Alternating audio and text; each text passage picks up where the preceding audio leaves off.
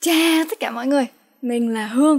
Và hôm nay là mình phải gấp rút thực hiện quay cái video này là bởi vì mình muốn chia sẻ với mọi người. Ngày hôm qua thì mình mới lần đầu tiên quyết định là tự trải nghiệm nghe audiobooks, hay Việt Nam hay gọi là sách nói. Mình hay trì hoãn không nghe audiobooks một phần là bởi vì cái thứ nhất á, là bởi vì audiobooks thì nó thịnh hành ở dạng tiếng Anh nhiều hơn. Ở Việt Nam cũng có audiobooks nhưng mà chỉ với một số đầu sách cực kỳ nổi tiếng bạn có thể tìm kiếm trên YouTube. Nhưng mà mỗi tội thì mình nghĩ là nó không có hợp bản quyền cho lắm. Nhưng mà vẫn có những chỗ để bạn kiếm audiobooks mà có bản quyền, chẳng hạn như trên Waka như anh Vui Lên đã từng giới thiệu. Nhưng mà audiobooks ở đây thường là sách tóm tắt, là tóm tắt những cuốn non-fiction nhiều hơn. Và một phần thì giọng đọc thì mình vẫn là không ưng ý lắm. Thế là mình cứ skip audiobooks tiếng Việt. Và khi mà mình đến audiobooks tiếng Anh, bất chấp mình là dân bên ngoại ngữ, nhưng mình vẫn cứ ngại là trình độ tiếng Anh mình không đủ để nghe không hiểu, rồi sẽ không nắm được mạch truyện vân vân. Thế là mình cứ né ra và cùng lắm thì chỉ dám đọc sách giấy và ở bản tiếng Anh thôi. Nhưng mà cho đến hôm qua, chị Hà Linh đọc sách, người con gái ở đây, chị ấy đã gửi cái link audiobooks, cái cuốn sách tên là Secret Garden, khu vườn bí mật. Mình đã thử nghe và như thế này.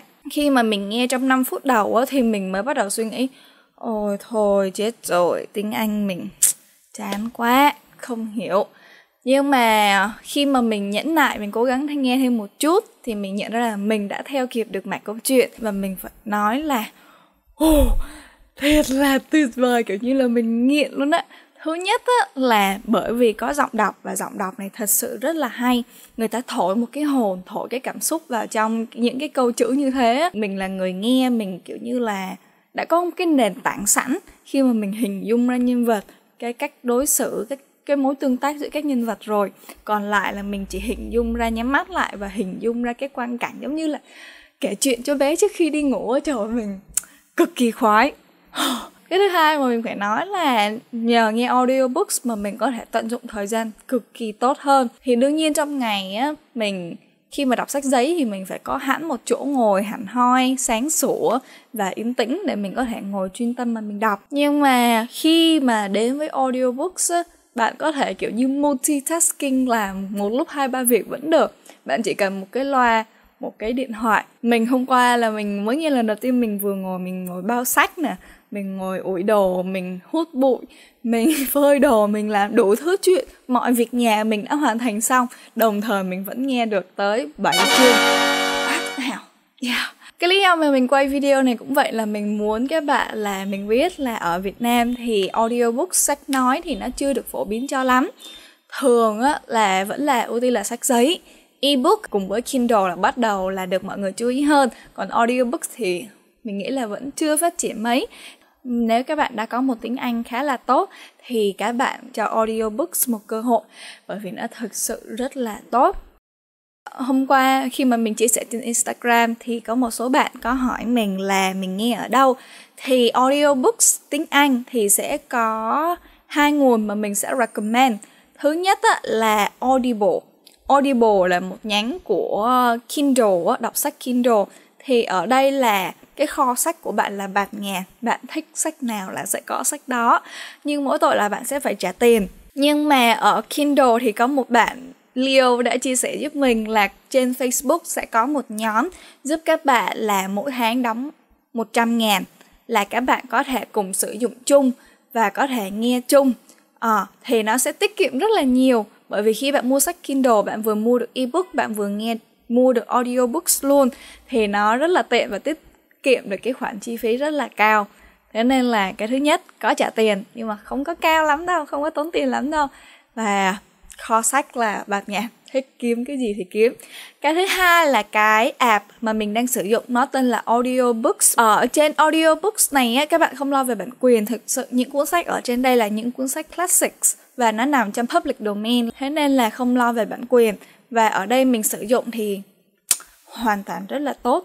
nhiều cuốn sách nó còn có nhiều bản, nhiều giọng đọc khác nhau, thế nên các bạn có thể tự do lựa chọn mình thích giọng đọc của ai, bản nào. Đồng thời nó cũng có những tính năng như là bookmark và nó sẽ có phân chia theo chương, thành ra các bạn sẽ theo dõi được mình đang đọc tiến độ mình tới đâu. Mình thực sự là mình đã sử dụng nó chỉ có trong một ngày thôi mà mình thực sự là rất là mê. Và nếu mà các bạn chưa nghe audiobooks lần nào thì mình cũng khuyên các bạn nên thử với cuốn Secret Garden với cái hình bìa như thế này, giọng đọc của Karen Savage. Một số lưu ý nhỏ là sẽ có một số bạn sẽ hỏi là trình độ tiếng Anh như thế nào thì mới đủ để hiểu đọc sách ngoại văn cũng như là nghe audiobooks. Thì theo mình á, dĩ nhiên là khi mình đọc thì sẽ có từ vựng mà mình không hiểu, điều đó là điều hiển nhiên rồi, mình đến bây giờ vẫn thế. Nhưng mà nó cũng giống như kỹ năng đọc khi bạn thi IELTS thôi, có một số từ nó sẽ hinder your understanding, có nghĩa là nó làm cản trở cái việc đọc hiểu của bạn đối với cái câu đó. Thì đó là những cái từ quan trọng mà các bạn cần phải tra từ điển. Có những cái từ chẳng hạn như miêu tả một cái cây mà tác giả cho ra tới 4-5 tính từ lận, thì các bạn không hiểu 1-2 cái tính từ cũng không sao, bởi vì nó không có quan trọng đối với cái mạch truyện. Thành ra là khi mà gặp những cái tình huống mà gặp từ bạn không hiểu thì bạn nên quyết định là từ này đáng để tra hay không, đáng để ngừng lại cái mạch truyện để kiểm tra nghĩa nó là gì hay không.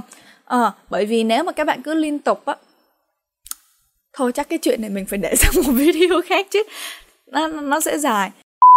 Nói chung á, mình sẽ tóm gọn là khi mà bạn nghe cũng như là bạn đọc, bạn thấy trong một câu mà số từ vựng bạn không biết nó vẫn nằm trong khoảng là dưới 5 thì các bạn có thể tiếp tục nghe và thưởng thức. Còn nếu mà mình thấy là trên 5 thì mình nghĩ là các bạn nên lựa những cuốn sách mà dành cho thiếu nhi, nó đơn giản hơn.